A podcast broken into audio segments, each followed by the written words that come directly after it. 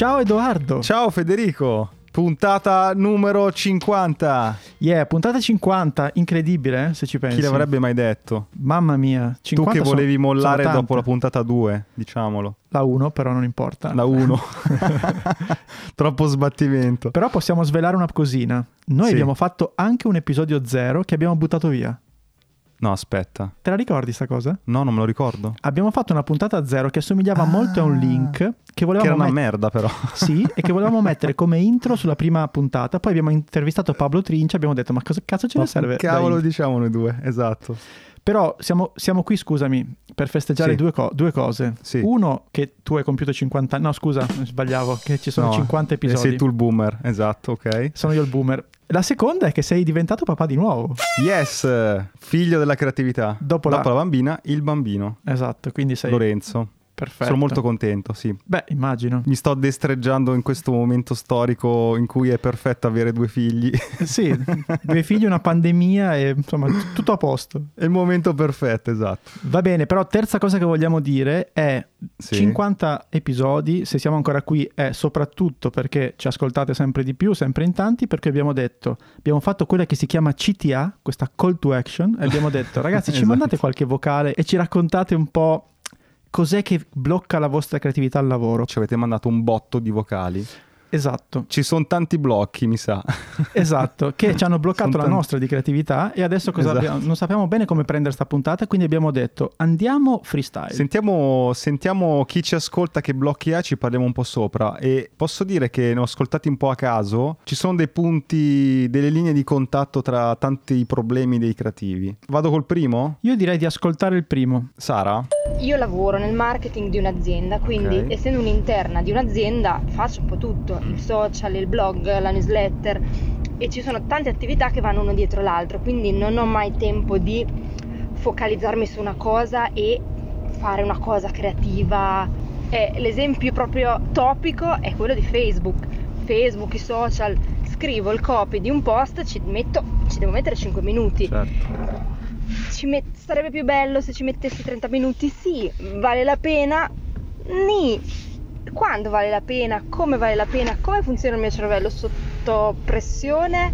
Ehm, è un problema nostro, no? Non- cioè, nessun'altra generazione l'ha avuta, dei creativi, voglio dire. C'è un velato tono di disperazione. Tra l'altro multitasking anche in questo momento, perché ci ha mandato il vocale mentre stava Guidando. Sara mentre sta guidando. Esatto. E il tema qual è qui? Il tema è creatività e velocità. No, non è velocità, è fretta. Eh, però sì, ok, però aggiungevo anche un- una terza cosa che è il fatto di questi di questo pezzettini di creatività che vengono consumati molto rapidamente da altri pezzettini che arrivano dopo, perché il post Facebook, no? Giustamente lei dice serve metterci mezz'ora? Ni. C'è creatività che si può, tra virgolette, tirare via, fare con la mano, mano sinistra e creatività più alta? Probabilmente sì. Sì, qui è più la, la frustrazione di dover continuamente dare degli output eh, per cui non hai il tempo, anche magari per fare un, un post, una cosa semplice, avere il tempo per fermarti, essere tranquillo, fare i tuoi ragionamenti, ma devi buttare fuori cose velocemente. Un po' questa qua la frustrazione. Sì. Ma la domanda è, ma noi diamo delle soluzioni adesso? No, però diamo degli spunti di riflessione. Nel mio Ok. caso, cioè io la, la- guarda, te la, te la metto così, no? Se io ti dicessi che fra 5 minuti Mhm. il mondo finisce e tu hai una sola storia da raccontare, una sola cosa Mm. creativa da fare, sarebbe questa? No. Questa è il esatto. post su Facebook dici. Esatto, quindi questa è la domanda che ogni creativo secondo me si deve fare, anche se questa cosa si scontra con sì, ma io fra 5 minuti devo mettere Sì. fuori sto post con questa modella perché sono arrivati no, eh, autunno e inverno, la nuova, nuova collezione.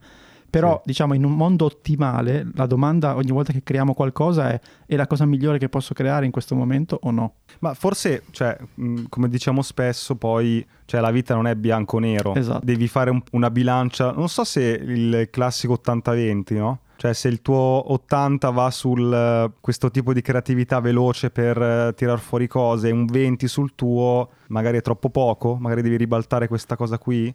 Ma come fai? Quando lo fai? No, no, è, molto, è, è una cosa molto complessa, molto complessa. Ascolterei un altro vocale. Vai. Ciao a tutti, mi chiamo Alessia e sono una fotografa editor e social media manager. Io nel Mm. mio piccolo mi sento una creativa e sono una problem solver. Cerco di risolvere i problemi tutte le volte che mi capita un problema.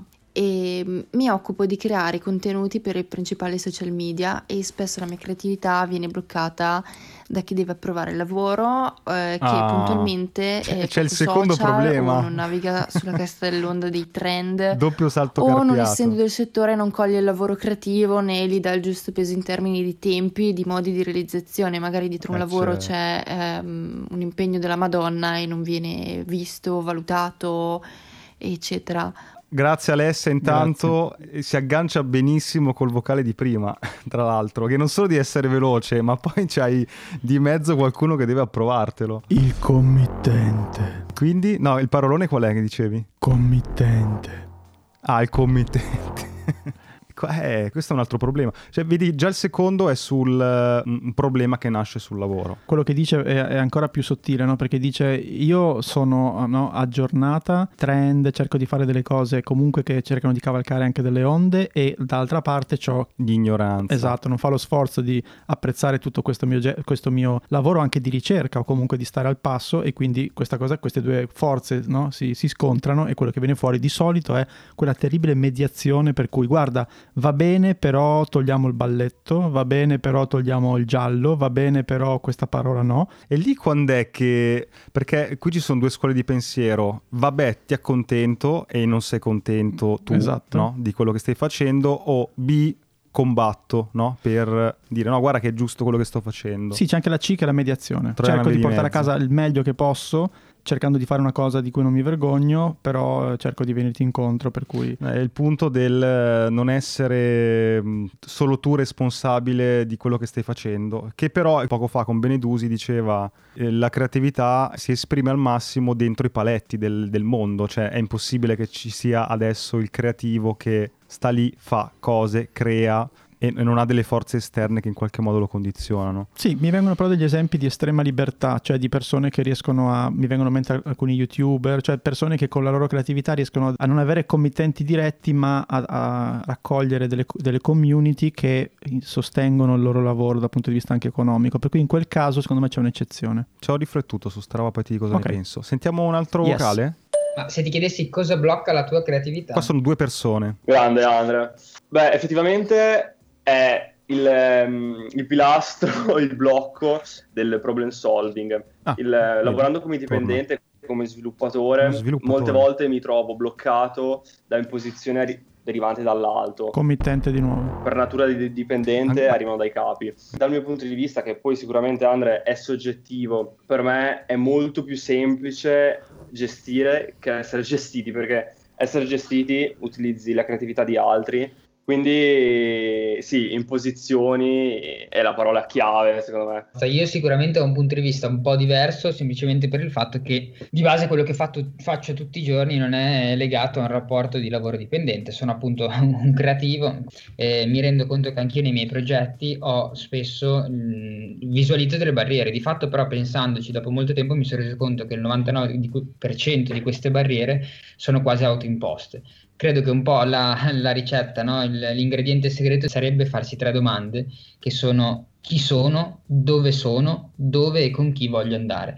Quando uno risponde a queste domande, anche se non è molto semplice, credo che si possa creare quella che è la sua missione, la sua visione, la sua, la sua strada e di conseguenza le scelte vengono basate su questo. Intanto grazie a Elia e Andrea che ci hanno dato il loro confronto. È un video tra l'altro, erano, erano su Zoom e nella loro chiacchiera hanno inserito la nostra domanda. Grazie. Chi sono, dove sono, dove voglio andare, con chi voglio andare? Eh, sì, secondo me ha introdotto, si legano molto i due interventi perché da una parte c'è chi è, diciamo, ehm, Dipendente. dipendente, no? Gestito. Esatto, quindi ha, de- ha detto no, questa, proprio questa parola qua. E poi c'è chi eh, sta trovando la sua strada anche di indipendenza. Però dovremmo forse tutti un po' tendere verso quel tipo di libertà, cioè cercare di avere meno committenti possibili o magari di comunque creare il nostro lavoro? Non lo so, questa è una domanda che ti ributto dall'altra parte del campo. Secondo me sì. Eh, ma il committente ce l'hai comunque, cioè se fai, sei un dipendente o fai un progetto per eh, qualcuno, qualunque sia il campo. Però eh, è vero. Uno gestisce le tue ore, l'altro gestisce il tuo risultato, ma è vero. che cambia? Cambia secondo me perché c'hai una parte di, di cercare committenti diversi e quindi... No, quello, beh sì, è come, è come la libertà di, di, cambiare lavoro che è molto più esatto. complessa ovviamente. Cioè se sei un freelance, te ne parlavo, non mi ricordo quando, me è utile anche crearsi una sorta di checklist sui progetti. Cioè, perché spesso ti arrivano delle no, richieste e insomma valuti qual è il lavoro, ce la faccio, magari con la retribuzione e così via. Se tu le applichi eh, a ogni richiesta che ti arriva, perché quando accetti il lavoro lo accetti, poi quando lo fai dici forse avessi fatto un po' una, una selezione all'entrata. E sì, guarda, ti, ti, ti, cito una cosa che sembra apparentemente non c'entrare niente, no? In uno degli ultimi libri che sto leggendo, che è sulla felicità, tra l'altro si chiama Hacking Happiness, tra una cosa del genere. Ah, ci hanno copiato. Indagheremo. No, c'era, c'era, questa domanda che mi ha molto colpito, no? Cioè, noi cerchiamo di, di, raggiungere degli obiettivi per raggiungere poi la felicità, giusto? Perché poi alla fine tutto questo che facciamo è per cercare sì. di essere più felici, sì. evidentemente, no? Non è più sopravvivenza. Esatto, ma ribaltava questo concetto e diceva, non è che forse dobbiamo prima essere felici per poter raggiungere i nostri obiettivi. E questa secondo me va nella direzione di quello che diceva Elia. Dovremmo avere la, il coraggio, uso questa parola, di eh, soppesare un po' in maniera più attenta cosa vogliamo veramente dalla nostra vita. È molto difficile, è un periodo storico molto complesso per fare atti coraggiosi, per saltare fuori dal treno in corsa, però alla fine uno deve pensare anche che al netto della reincarnazione eh, si vive una volta sola, giusto? Certo. La buttiamo in filosofia che non sbagliamo mai. Mamma mia. Ciao, interrompiamo la puntata per ricordarti che se vuoi puoi sostenere Hacking Creativity cliccando sul link Buy Me a Coffee che trovi in descrizione. Puoi scegliere tra una donazione e una tantum, tre livelli di abbonamento con tante cose in cambio e gli extra che sono delle consulenze uno a uno con noi. Ma lo so cosa stai pensando, perché dovrei farlo? Uno, perché questo podcast vuole crescere sempre di più, ma a vari costi, quindi per tenere accesa la macchina e fare ancora più puntate abbiamo bisogno del tuo supporto. Due, se ti abboni hai qualcosa in cambio, dal canale Telegram riservato dove trovi nuovi link, backstage e un contatto diretto con noi, fino a partecipare a una registrazione dal vivo via Zoom di una nostra puntata di link e ricevere in anteprima i format su cui stiamo lavorando. Tre, se anche una volta soltanto ascoltando il nostro podcast ti è venuta in mente un'idea, hai trovato una dritta che ti ha svoltato un lavoro, beh è un buon motivo per far continuare questo progetto perché prima o poi ti darà ancora qualcosa di utile. Insomma, clicca il link in descrizione, trovi tutte le combinazioni che abbiamo pensato per supportarci e intanto grazie. Torniamo alla puntata. Nel mio lavoro vedo tanti casi di, di blocco creativo e soprattutto le, più, ah, le cause più spagnola. frequenti che vedo sono la paura di sbagliare, quindi il perfezionismo, il pretendere che il lavoro piaccia a tutti, quindi questa necessità di riconoscimento esterno e poi tante distrazioni, dispersione, perdita di, de, di focus e um, tanta fretta di arrivare. Nel mio caso specifico il perfezionismo è quello che vince. Vi mando un abbraccio, ciao. Ciao Ale, Furvis. Perfezionismo anche è un grosso blocco eh, della creatività. Sai che si dice no, meglio fatto che perfetto, una cosa del genere. Io sono di quella sì. parrocchia lì, sì. un po' sì, ma anche per frustrazione, perché, ma anche un po' per, tornando al primo vocale, perché penso anche, ma sta roba no? Che tipo di impatto ha e quanto, quanto, velocemente verrà macinata da altri contenuti? Io no. Esatto. Io invece... proprio il contrario, cioè mi sento, mi sento male. Ma tu, perché tu sei, sei, fondamentalmente un cacacazzi.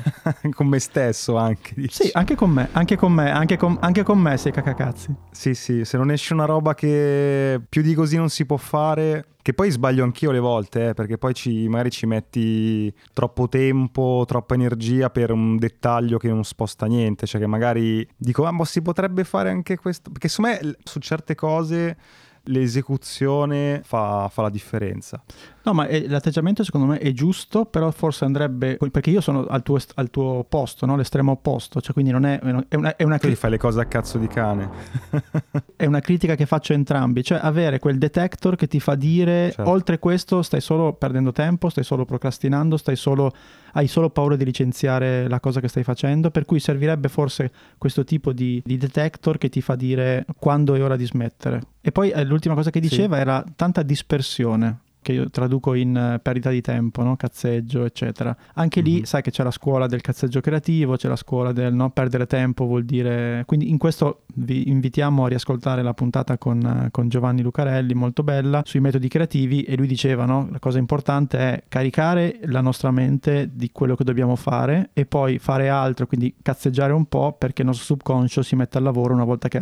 L'ha detto anche Tlon, un'altra puntata che sì, abbiamo fatto esatto, sulla deriva esatto. di PCM permette mettendo uscire di casa, camminare perdersi. La procrastinazione che ce ne hanno parlato poche puntate fa i ragazzi di Caffè Design. Sì, esatto. Era, com'era? Avevano coniato una specie di neologismo. No, non procra... procra eh... Procraspirazione.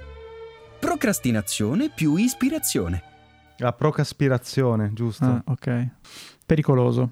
Se ascolti questo audio fai rap, studia la discografia di Eminem, di Kendrick Lamar e di J. Cole perché queste sono persone che ti faranno crescere a livello artistico. Io sono Shogun, vengo da Torino e rap. grande Shogun. Non ha blocchi Shogun, ma ci ha mandato Però ha una consiglio. grande lezione eh, da darci. Cioè, studiate dai maestri. Cioè, lui dice, cioè, certo. volete fare una cosa? Studiate chi l'ha fatta veramente bene prima di voi. Quindi io, Shogun, ti ascolterò. Ciao Edoardo e Federico, mi chiamo Cristina e sono una brand manager. La mia creatività al lavoro è letteralmente ostacolata dalla scrivania perché in ufficio sto seduta la maggior parte del tempo muovendomi poco e solitamente le idee migliori mi vengono mentre passeggio o sotto la doccia. Vedi, si è attaccato perfettamente con quel discorso di prima. La soluzione io la sto vivendo, che è la standing desk, quindi eh, Cristina, eh, questa è sicuramente la prima cosa che devi chiedere al tuo capo, cioè scrivania, standing desk. Ciao, solitamente quando ho il blocco della creatività è perché non ho a disposizione tutti gli elementi che mi servono per progettare, quindi mm. faccio un recheck di tutto quello che ho e di quello che mi manca e riparto da capo non c'è altro rimedio. Grazie, ciao. Ricerca, grazie Alessia. Qui, qui c'era, mi ricordo qualche, molte, molte, puntate fa tu dicevi no, che avresti pagato oro un, un, sito che ti catalogava tutti i vari spot usciti no, e che ricollegandoci anche a Shogun, no, tutte le cose precedenti che sono uscite rispetto al nostro, nostro compito, co- cosa hanno fatto prima di te, non solo per non ripeterti, per ispirarti e anche per vedere cosa va. È, è vero che avevo detto questa cosa qua, ci, sarebbe bello ci fosse un software che ti fa il lavoro di ricerca, però in realtà ho cambiato ah, idea. Ok. Cioè in realtà, no, in realtà è il processo di ricerca che tu ti fai manualmente che è già quello il momento creativo, no? No, io stavo pensando mentre parlavi, dicevo, ma questa cosa non si scontra con, specialmente per i freelance, la, il fatto che molto spesso lavori a moltissimi progetti contemporaneamente e quindi la fase di ricerca è una cosa che in alcuni casi non puoi permetterti certo. e quindi anche lì insomma ci sarebbe da, da discutere. Ma ascoltiamo il prossimo vocale. A me quello che blocca la creatività varia, nel senso può essere a volte il problema del cliente che eh, mi, mi, mette troppi paletti. Quando ho troppi paletti eh, allora faccio più fatica perché mi limita un po' quella che è la mia creatività. Poi cerco sempre di arrivare a quello che, un, che va bene sia per me che per loro, ma dipende. E a volte invece diciamo può essere se un primo check-in che faccio una prima consegna va non come me l'aspettavo in quel caso a volte mh, mm, mi butto un po' giù e magari provo a farlo uno due tre volte non mi esce e lì mi, ho proprio un blocco. Grazie per il messaggio. È il rifiuto. A me è successo un po' di volte effettivamente è una brutta sensazione. Do il massimo no? questa è perfetta sta cosa e ti dicono perfetta, bella, cioè quello che ti aspetti e c'è qualcosa da sistemare. Quando invece mandi la roba perfetta e dici no, guarda che non hai capito una mazza, non ci siamo, è proprio una delle sensazioni più brutte quelle lì. Perdi un po'. Qui, no? qui ho due cose da dire. La prima è chiaramente mm. questo è, ha tutto a che fare eh, con il nostro ego. No? Perché chiaramente veniamo, veniamo eh, feriti, so. no? Perché ci, ci senti, oddio, allora non sono abbastanza. Tu sei quello non sei abbastanza crei, creativo, sì. oddio, non ce la farò mai. Per cui diciamo la nostra immagine no, eh, che, che, ci siamo fatti di noi viene in qualche modo scalfita. Diventa una sorta di piccola ferita quella lì, no? Adesso devo tornare da lui che mi ha già trattato, tra virgolette, male e devo quindi convincerlo e parto da un punto molto di svantaggio. La seconda è un aneddoto personale. Tu immaginati, no? Che ne so, adesso le, le serie televisive hanno tutte 6-8 puntate, eccetera, no? Negli anni, diciamo, 2000, dai 2000 al 2010, ok?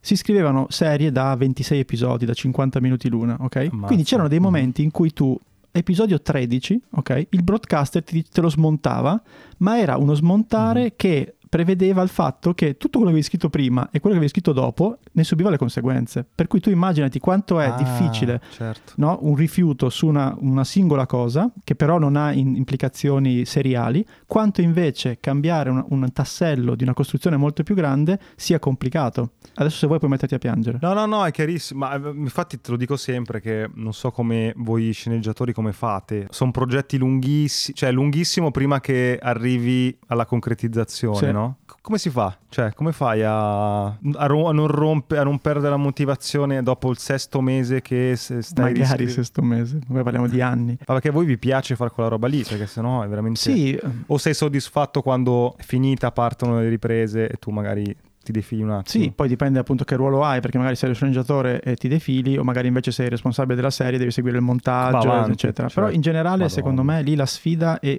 Sono riuscito a razionalizzare tutto il processo mentale quando ho iniziato qualche anno fa a insegnare perché allora cercando di trasferire mm. questa cosa no, agli studenti automaticamente sei costretto a cercare di capire tutti i processi. Okay. La difficoltà più grande per, per, chi scrive, secondo me, soprattutto per chi scrive serie televisive, è quella che mentre tu stai scrivendo una singola battuta di una singola scena, di un episodio che si colloca diciamo a 6 di 12 ad esempio, tu in mm quella battuta, quindi sei con lo zoom molto molto vicino no? dal punto di vista della creatività, quella battuta deve essere compatibile con la costruzione generale di quella serie e ah, se certo. hai più serie di tot serie.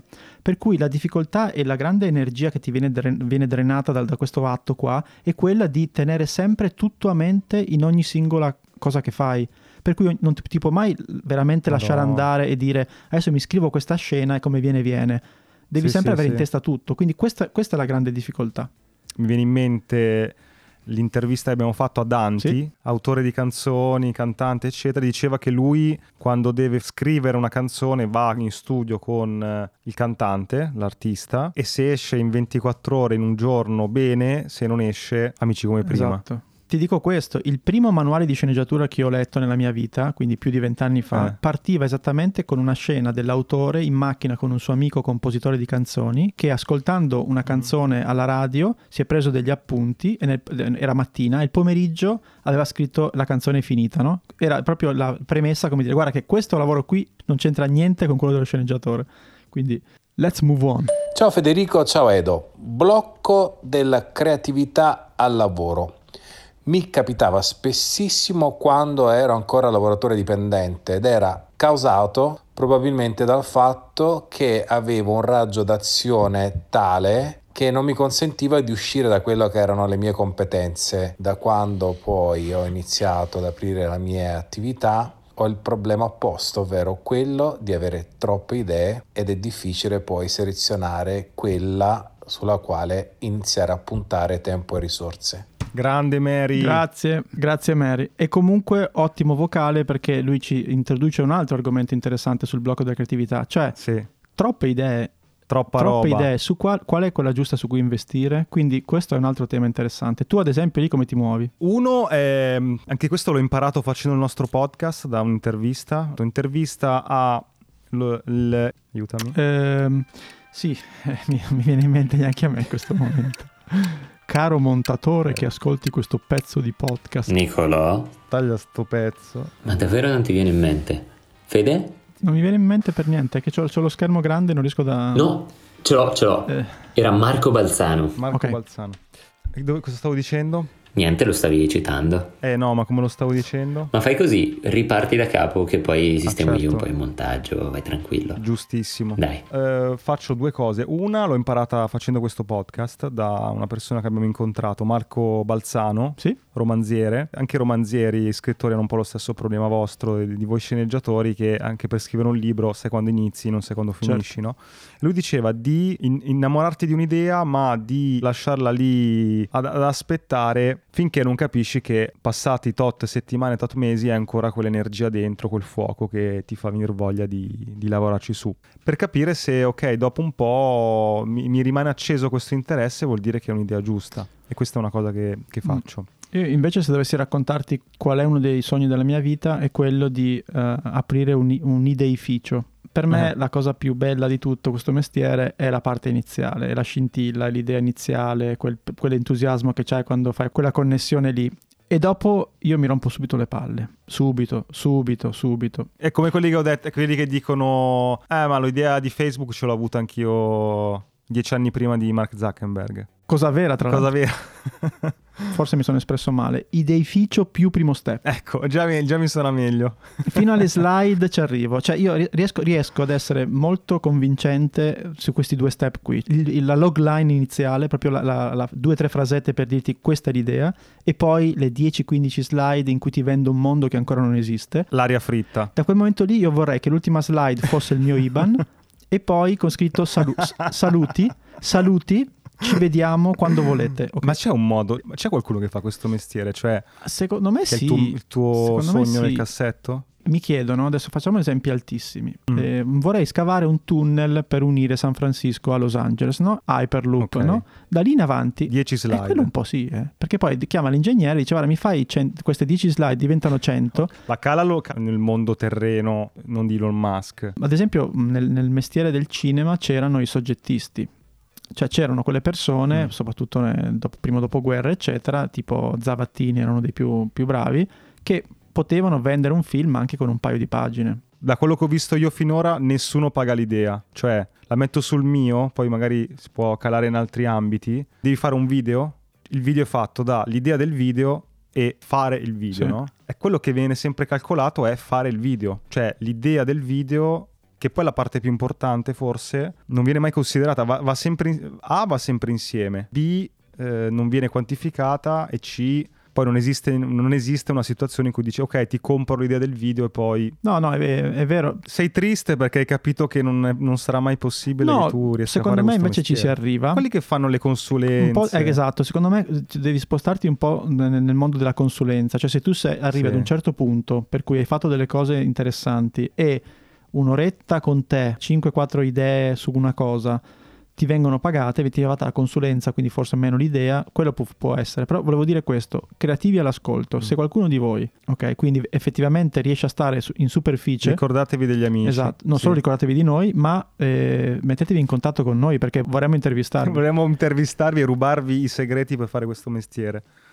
Buongiorno ragazzi, cosa blocca la creatività al lavoro? Per me la mancanza di motivazione, di entusiasmo e poche risate.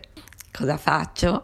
Ho un'agenzia di comunicazione branding e di progettazione editoriale. Buona giornata! Ciao Silvia. Grazie. No, Silvia la conosco da un po' di tempo, eh, ha appunto mh, un'agenzia, fa robe molto molto belle e tant- lavora tanto con l'editoria. In realtà lo sapevo, ma l'ho, l'ho riscoperto recentemente è la persona, cioè la sua agenzia, è responsabile anche di realizzare i librottini. Cosa sono? Sono dei libri piccolini con le favole della Disney. Ah, ok.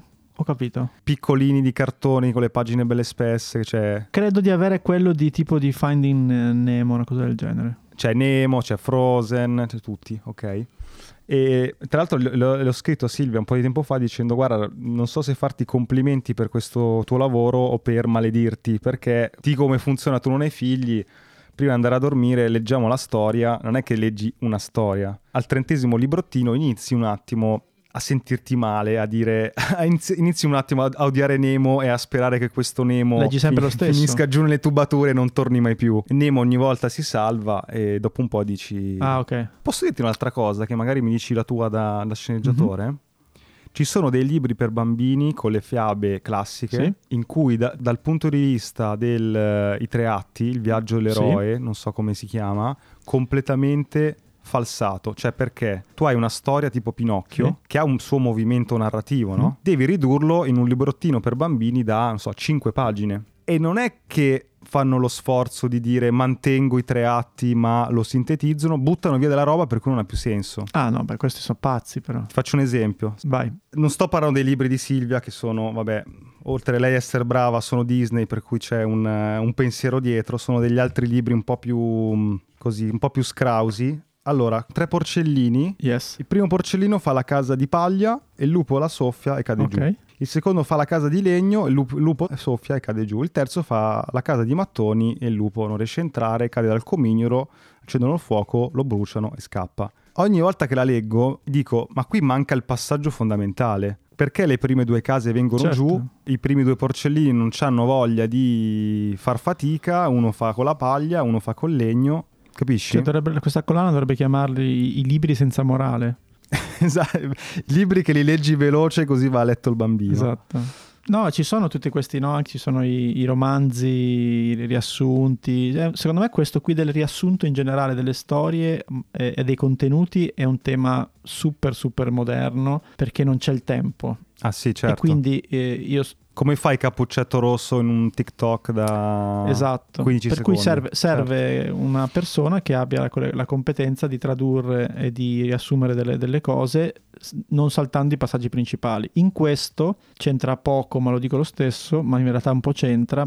Hai presente l'app Blinkist? Sì, ah, quelli che ti ascolti i riassunti dei libri in audio. Esatto. Non ci, non ci sono riuscito. Loro lo fanno, loro lo fanno con, i, con i saggi, per cui se, no? però io lo trovo molto molto utile, nel senso che è chiaro che non sostituisce la ehm, lettura di un libro completo, però eh, sopperisce ad una Mm. cosa importante per i creativi, che è quella di assumere e assorbire una quantità molto alta di informazioni, per cui tu sai che Mm. nella vita non puoi leggere Ok. tutti i libri fighi che vorresti leggere perché tempo non ce n'è, magari di alcuni, quelli che poi non vuoi proprio leggere tutti, puoi eh, ascoltarti, anche leggerti, non solo ascoltarti, questi riassunti che sono 7, 8, 10 pagine, molto be- ben fatti, perché sono veramente fatti molto bene, e ti porti a casa i concetti chiave. Per cui diciamo, Però è una scorciatoia. non Ma- lo fai nell'ottica di andare poi a cena e dire ho letto 5 libri. anche- No, no, lo fai certo, nell'ottica certo. di, come ci, ci diciamo sempre, più nozioni hai, più le puoi ricombinare con le altre per creare cose nuove. Mm, È mm. un po' quella roba lì. Certo. Per cui se tu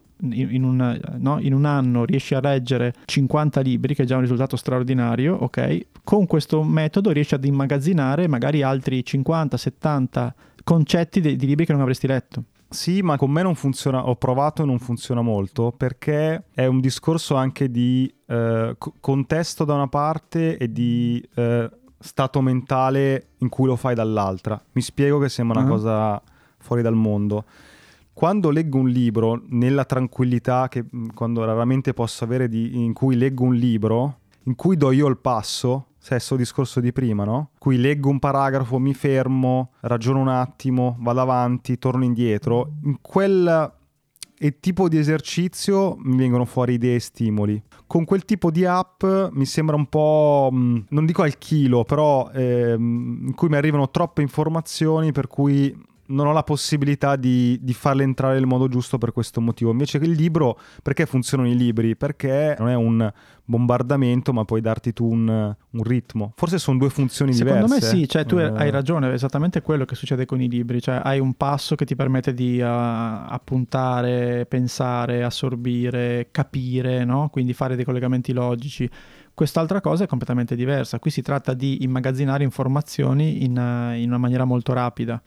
Però il concetto secondo me non è quello della sostituzione del libro, è proprio il contrario, è quello di allargare la possibilità di conoscere cose nuove. Certo. Senti, chiudiamo. Guarda, sono tanti vocali che abbiamo lasciato fuori. Se viene bene, ne facciamo un'altra Sì. di puntata in cui facciamo ascoltare anche gli altri. Però io chiuderei con questo qui. E ci ha scritto Cecilia, probabilmente leggendo il nome del nostro podcast ha fatto, ha fatto dei ragionamenti dicendo ciao, ma si può entrare sul profilo del mio ragazzo, sul profilo Instagram? Cioè vuole hackerare, vuole hackerare il profilo Instagram del fidanzato. No. Ha letto hacking. No, quindi... fantastica. Grande Cecilia. Comunque penso di sì. Penso che tu lo possa fare. Non è legale, ma penso che tu ci possa riuscire. Ti mandiamo un link. Esatto un sito russo che si occupa proprio di questo. Senti, io vorrei ringraziare tutti quelli che ci ascoltano, ringraziare tutti quelli che ci hanno mandato i vocali, vorrei dire che ci sono gli appunti di Hacking Creativity e quindi iscrivetevi. Ah, Vorrei dire che siamo alla puntata 50, che siamo molto contenti di come stanno andando le cose ed è per questo che questa è l'ultima puntata del podcast. Premio. Io e Edoardo abbiamo litigato e quindi a posto così. È stato un anno e mezzo bellissimo e come dice David Foster Wallace, questa è una cosa divertente che non farò mai più. Ciao a tutti. Che finale triste. Dai, fa- raccontaci una barzelletta, qualcosa per... Allora, tu lo sai che io sono abbastanza, non addicted, però la sera 10 minuti di TikTok me li faccio prima di andare a dormire. Ah. E c'è questo, questo, profilo che seguo che è tutto di bad jokes, eccetera. Sono dei ragazzi in un basement, ok? Sono 10-12 ragazzi. Fanno quelle cose tipo, sai quanto è, è grassa tua mamma? E tutti quelli il coro che fanno tipo, quanto è grassa tua mamma? No?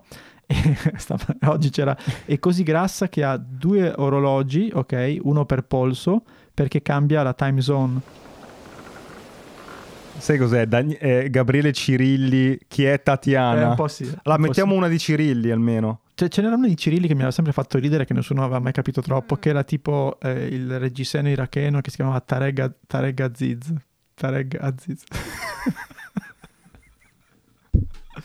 Vabbè, direi che... Ma inizia adesso la puntata con le battute di Gabriele Cirilli. Va bene. Ciao. Ciao. La puntata è finita e adesso cosa puoi fare? Beh, due cose. Uno, iscriverti ai nostri appunti. Trovi il link in descrizione per ricevere la nostra newsletter con tutti i link di cui abbiamo parlato, belli ordinati, così puoi leggerli in tranquillità e approfondirli. E due, puoi fare un giro sul nostro canale di Buy Me a Coffee. Se vuoi sostenere il nostro podcast trovi tante modalità, dall'abbonamento alla donazione one shot, agli extra. Quindi clicca il link, valuta se c'è qualcosa che ti interessa e intanto grazie per il tuo supporto.